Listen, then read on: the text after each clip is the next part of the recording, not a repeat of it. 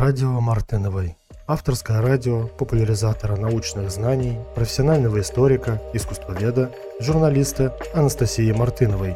Тщательно работая с источниками, мы рассказываем вам о самом интересном из мира науки, технологий, искусства и культуры, делая ставку на профессионализм и уникальный контент.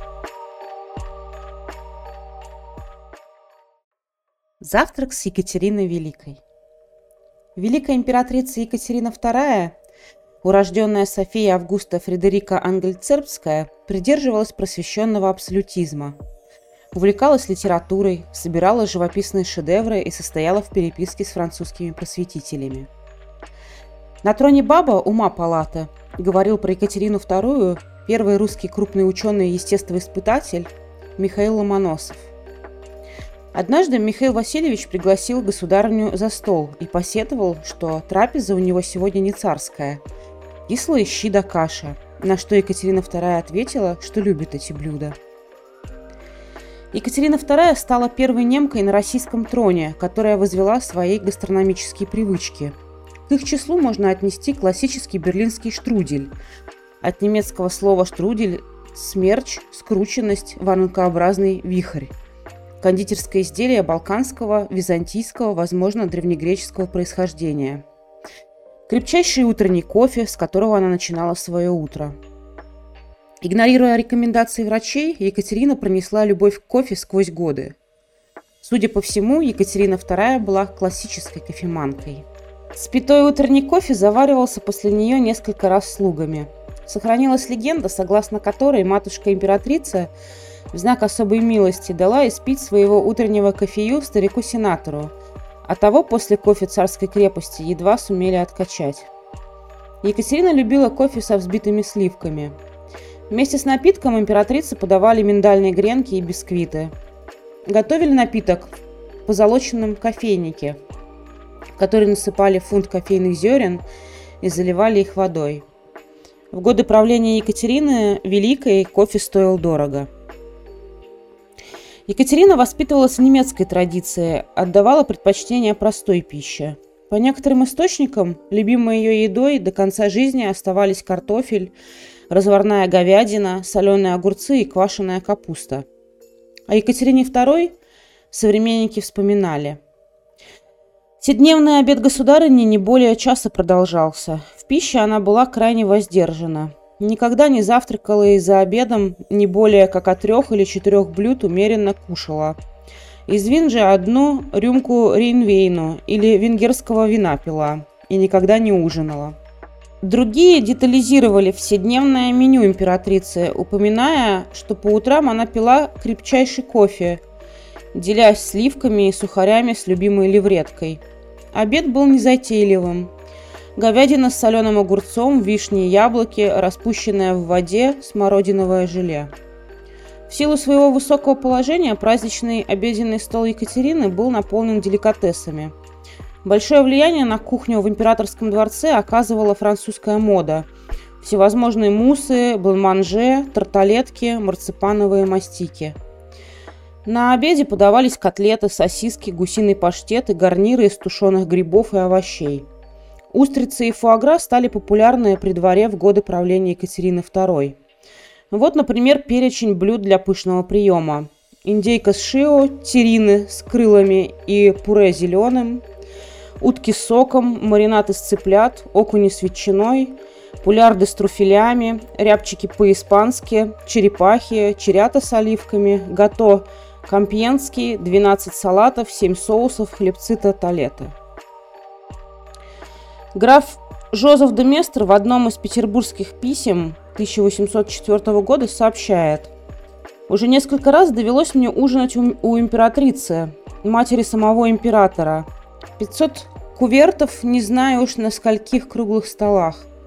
Всевозможные вина и фрукты. Наконец, все столы уставлены живыми цветами, и это здесь, в январе. Супруга же полномочного английского посла при русском дворе, миссис Дисбро, побывав на придворном обеде в Павловском дворце, отмечает, обед был роскошный, и весь стол был убран васильками, что было очень оригинально и красиво. Обеденный стол для пущей важности был накрыт покоем. Речь идет об обычае устанавливать столы покоем в форме буквы «П», так как за большим раздвижным столом трудно было разместить многочисленных гостей. А цветы и листочки роз были разбросаны по всей скатерти. Пишет в записках мемуаристка Сушкова. Летом Екатерина II любила охотиться. Интересно, что при императорском дворе было установлено винное довольствие для отдельных персон, которые пользовались правом заказывать себе спиртное из дворцовых подвалов в собственные комнаты. Традиция щедрого винного довольствия придворных сложилась еще в XVIII веке. По словам графа Головкина, камера юнкера при дворе императрицы Екатерины II Неуместная щедрость препятствовала сбережениям, которые сами по себе казались малозначительными, но взятые вместе заслуживали самого серьезного внимания.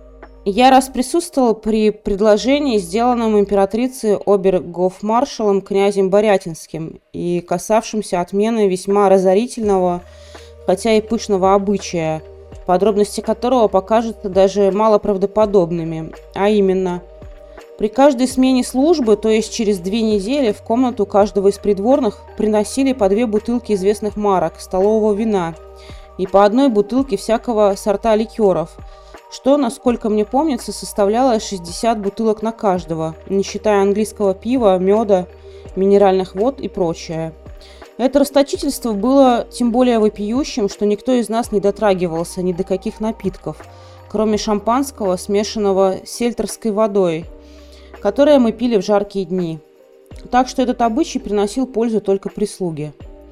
Императрица сначала терпеливо выслушала речь Борятинского, а потом оборвала его словами.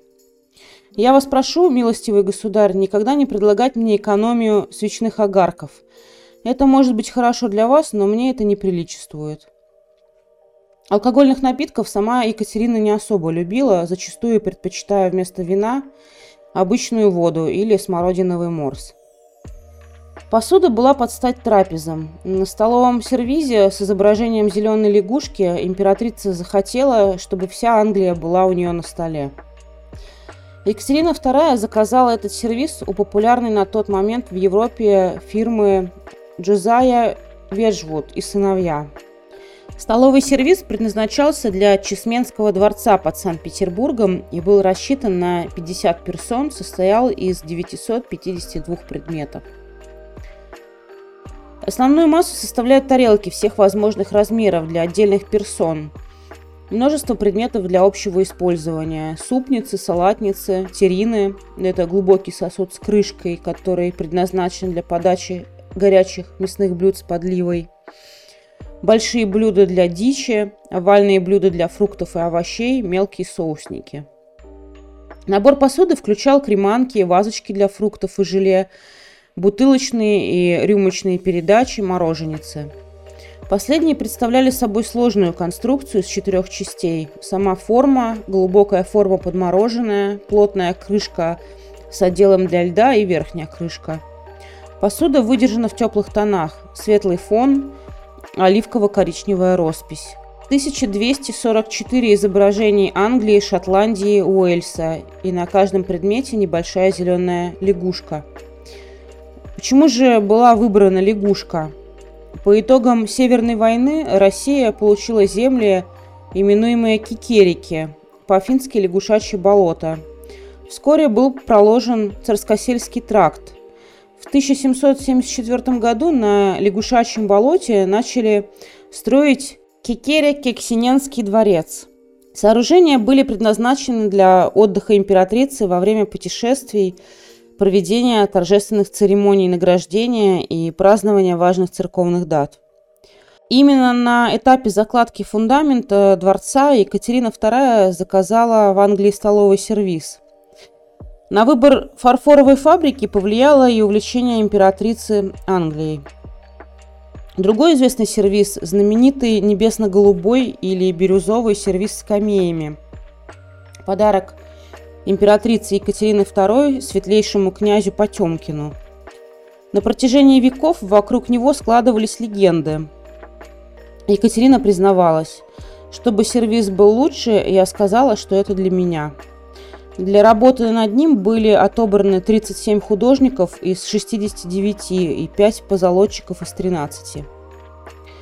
В Екатерининском дворце царского села сохранилась белая парадная столовая, некогда предназначавшаяся для торжественных обедов и вечерних кушаний императрицы в узком кругу приближенных.